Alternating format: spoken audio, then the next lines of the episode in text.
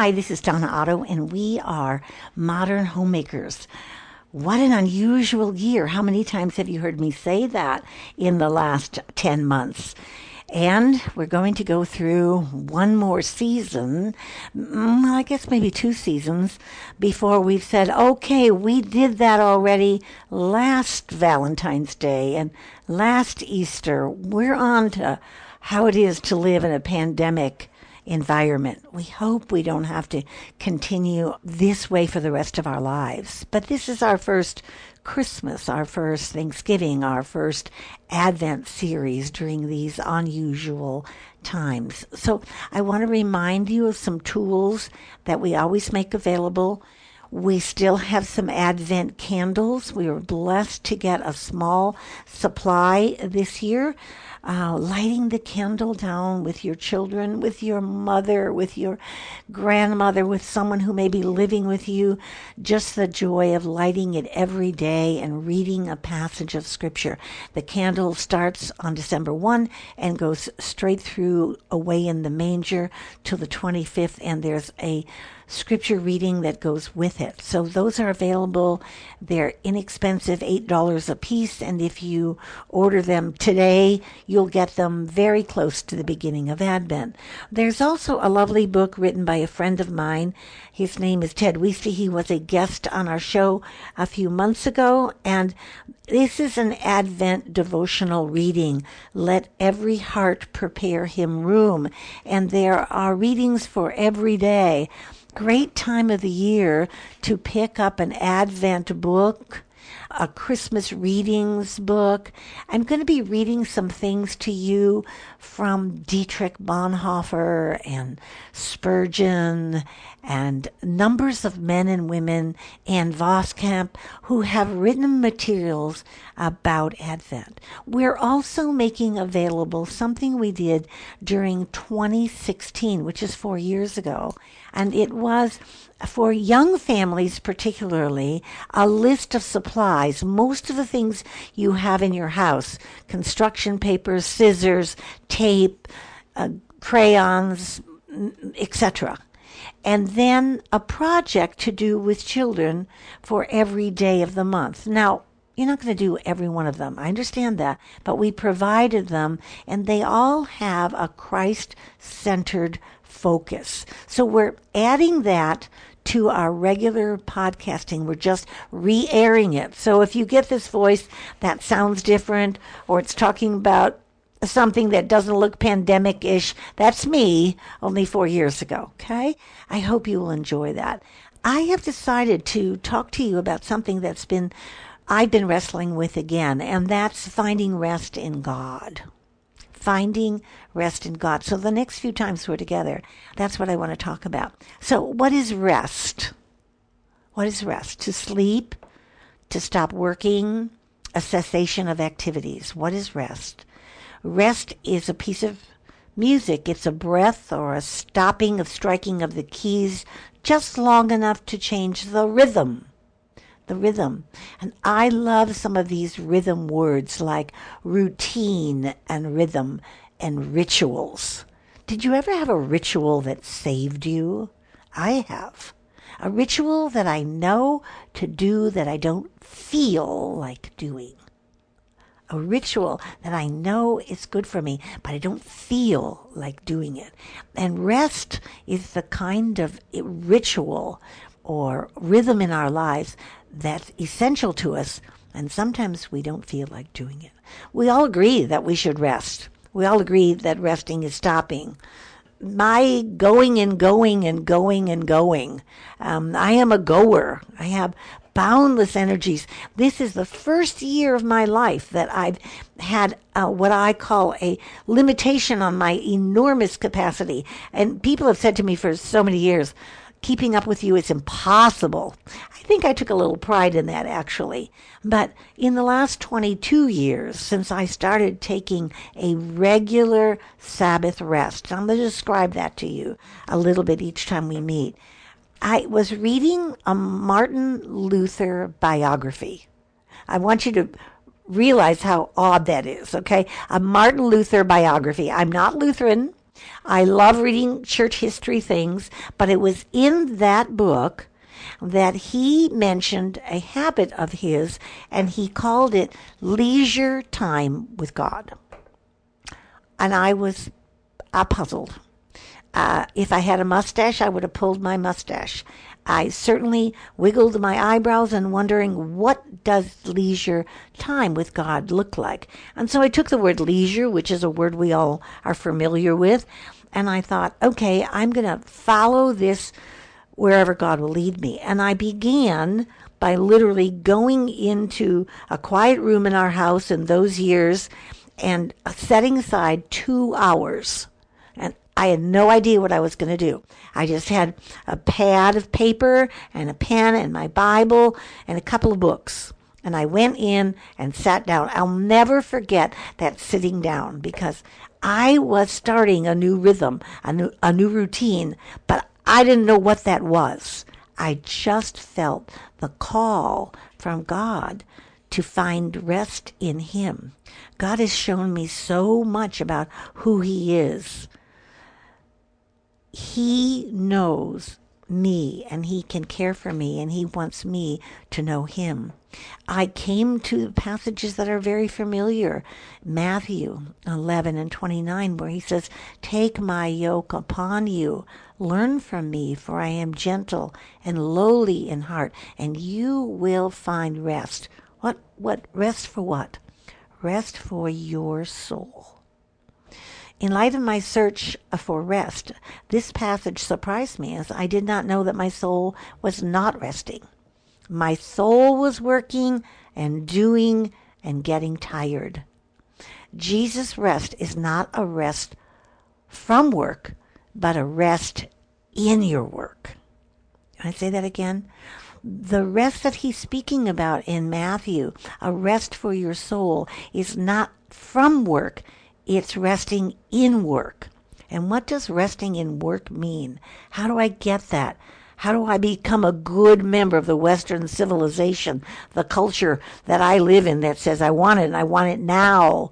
You hear me tell stories all the time about the surprise I have when they say you're going to have to wait for 15 seconds. They have to tell me that in advance because they're afraid after second 3 or 4 I'm going, "Ah, la, la, la, la." And have you ever done that? You know, you expect your computer to go bing, and it doesn't go bing, and you have a disgruntled thought, or your face starts to drop, and you think, is it going to start?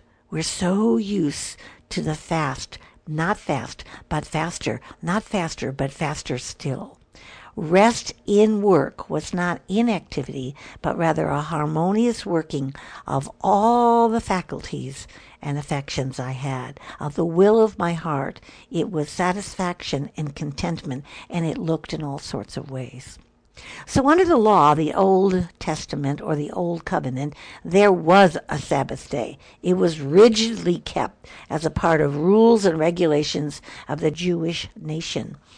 The rest Jesus brings is a perpetual Sabbath rest that is available to believers, those who follow Christ. And in the next few days, I want to offer some ideas about this rest in God, this mental rest, this attention to His voice rest, this creating a rhythm, a ritual, a routine, a detaching from old habits like hurry, and habits. And then what does it take to stop and rest in Jesus? And what does it take to stop and rest in Jesus while you are still working? Well, I'm not a catechism person. So often we use catechism as part of a liturgical church. But the Heidelberg Catechism, which was a Lutheran product, I believe, to begin with, said, "What do you believe when you say, 'I believe in God, the Father, Almighty, maker of heaven?'" And the answer is that the eternal Father, Lord, who out of nothing created heaven and earth and everything in them, who still upholds and rules, is God the Father and Christ the Son. And I trust Him so much that I do not doubt He will provide whatever I need for body and soul, and He will turn to my good whatever adversity sends me in this sad world. I read that and I thought to myself, these are the questions and answers. That's what catechism is. It offers a question and then you ritually memorize it. How many times have you memorized a verse and then it comes to you? It was the ritual routine, the rhythm of memorization that helped you have that stored. And the Heidelberg Catechism, it reminds me to recognize who I am trusting in. To start your work, you must start with a keen understanding and acceptance of who God is. The courage to accept acceptance. The courage to accept acceptance. Faith and hope equal trust, or resting in God. The psalmist says it much better, Psalm 9 and 10. Those who know your name put their trust in you. For you, O Lord, have not forsaken those who seek you. So I found my first clue, seeking Jesus the Father and Holy Spirit and clinging to the cross, not having any other God before me, including myself or my husband or my children or my grandchildren or my work or my church or my ideas or things I felt essential I had to do. That was my very first clue that God was in charge. I do not have any other need but to put my trust in Him and seeking the Father, the Son, and the Holy Spirit. So if you're new to Modern Homemakers, you may not have heard me say this, but I believe we all have an unmanageable habit. An unmanageable habit. Okay? I like that phrase very much. And maybe it's my resistance to everybody having an addiction. But the reality is that in all of us, we have an unmanageable habit. Most of us know what it is. Some of us know what it is and actually speak it out loud. But a vast majority of people do not think they have any unmanageable habits. A vast majority of the human population do not think they have any unmanageable habits. Now, I'm the best of the worst unmanageable habits. And I say that very sarcastically about myself because my unmanageable habit is that I'm a workaholic. I'm a workaholic. But I always say workaholics are the best because we produce so many things. You know, an unmanageable part of my life, it produces something good. Look, it produces a podcast. And thousands of people listen to these all over across the world. Isn't that a good thing? No, it's not a good thing if it's an unmanageable habit. And if in doing it, I am not finding the rest in God. So coming to terms with letting God be God and not me was my first step to seeking rest. I found that notion as I was preparing for today, a reminder during this unusual time in our culture, in our world, during this pandemic event that is going on. How is it that I'm not letting God be God in my life and I'm seeking to fix it? One author says that trust, resting in Him, means the willingness to become absolutely empty of all terrifying and comforting images of God that we have held, so that the gift of God in Christ may come to us on God's terms. God's terms for Donna today, not God's terms for the whole world, but my communion with Him. There's a shift that comes when we stop doing. We stop working. We start making a conscious effort that we're not in charge, that He is in charge, that His love for us, His plan for us, His abilities and His competencies are greater than mine. Now, I promise you, I've never said, I know more than God, never. But I sure acted it. And I sure have thought it in ways that my actions have proven it. But I've never said those words.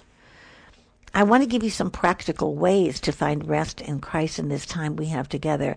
You need to change your mindset. Yes, you also need to change your ways, but you need to change your mindset. Now, I have an old friend.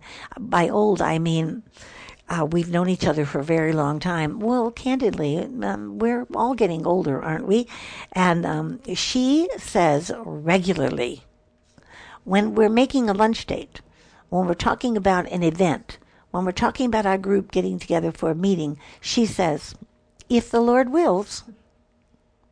And I can remember early in our relationship, I, with my workaholic ways and my be a woman of your word ways and other legalistic things that I indulged in, I wanted to say to her, not if the Lord wills, just open up your book and put your name in the calendar. Can you do it or not?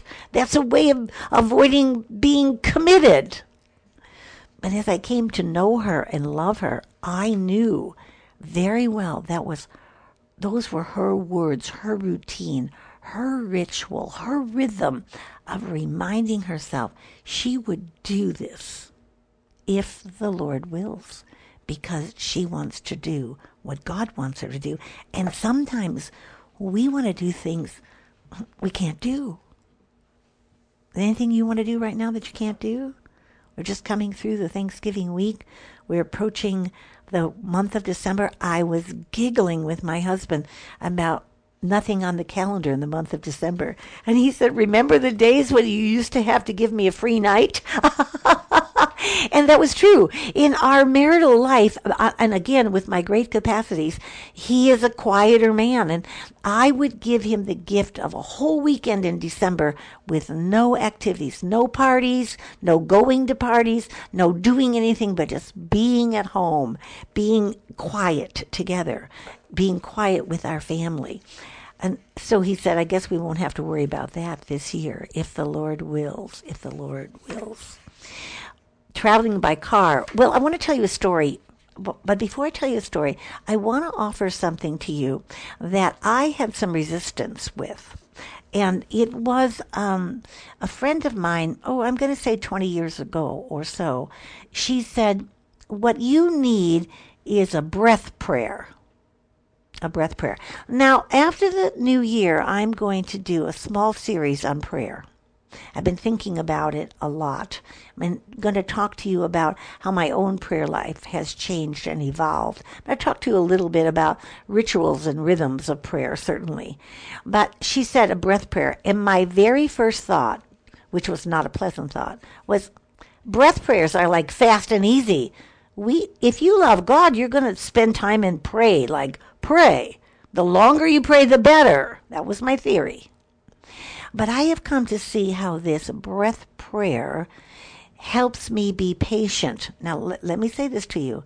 Patience is gained and increased when we live in the present. When we're not worrying about next week, next month, we're not calendared up and so full and the day is just jam-packed. That's when we become the most impatient. And breath prayers remind me of something I know in my head. Is God with you all the time? You're all saying yes. You're shaking your head. Donna, why even ask that question? Well, I'll tell you why I asked it. Because I ask myself the same question. I believe, I know in my head that God is with me all the time. But if I ask you the second question, are you aware of God being with you all the time? I think you'll be like I was. And I'm trying to break that routine and remember that my awareness matters. He is not only knowledge, I know he is with me, but I'm aware of it. So these breath prayers help me. So I'm going to give you two breath prayers.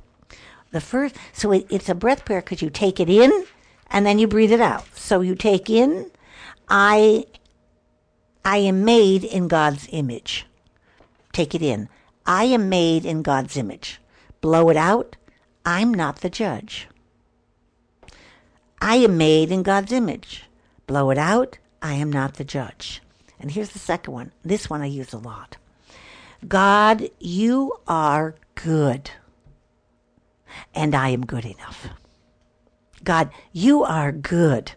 and I'm good enough. Now, for me, that's particularly important because that workaholic thing still rages within me. It raged within me this morning. How many things can I get done? How many things are left undone? What about the things that are still a mess and I can't find what I'm looking for? Well, I just want to remind you of something that the Lord reminded me of, and it had to do with how God showed me this resting while I was working. And my husband and I love to take long car trips. And a few years ago, we took a long car trip. It's really lovely for me. He does all the driving. I read to him. I knit. We listen to tapes. We roll down the window, sing songs out loud. We talk about all the old songs we love. I take short naps while he's driving. But because of my nature, I want to know where I'm sleeping that night. So I want to get a room. I want to have a reservation, and that's the end of that day's driving, and I know we're going to get there. And really, my husband understands that, and the older we get, the more we see that that's an important thing to do. But David wants to do as many miles in one day as he can. Does that sound familiar to any of you? And sometimes he looks at the map, and when I say, whoa, how many hours, blah, blah, blah, and should we, and he says, couldn't we just catch a hotel on the way? And I can feel myself constrict just even saying that. Warning, danger, Will Robinson. Ice cracking, thin ice. You're going to not have a place. Did you ever not have a place? We've not had a place. That's happened to us. And so I was learning this rest in me and do what you can. And I wanted to honor David because he honors me by making this. He just wanted the freedom to just go. So we did. And I mean, we drove miles. And then we got to miles of nothing, and I mean nothing. I mean nothing, girls, like in the West where there is nothing. And I am, I must tell you, inside, not resting in God at the moment. I'm thinking I'm doing the right thing, but I haven't embraced it. Did you hear what I said? I'm doing the right thing, but I haven't embraced it. And that's what I think resting in God is about. I learned to do the right thing, even though I haven't embraced it. And in that event, that's exactly what happened. There popped up a sign, literally a sign out of nowhere, and it said, next exit, 6 miles. Last lodging. I've never forgotten the phrase. Last lodging, like until the end of the world or until the end of whatever. And I just thought, okay, here we are. We got there. It was clean. It was inexpensive. It even had a bathtub and a king-size bed. Now, I want you to know that I believe that was a practical application for me. I'm not asking you to go out on a long trip and not make a hotel reservation. But what does resting in God look like? Resting in God isn't just stop working or sleeping or cessation of activities. It's about resting in Him while the work is going on, knowing that, as my friend Zanny would say, if God wills, and He is a great and good God who loves us fiercely. So in this pandemic time, when we are tired, and we're lonely, we're worried about the future, I want to ask you to consider with me in these next days how resting in God's plan for you and your family and your neighborhood and your church and your community and your country would look like if each one of us individually placed our rest in Him. I'm Donna Otto, and this is Modern Homemakers. Remember, the common begin and the uncommon finish. Go out and make it a very uncommon day in finding some rest in God.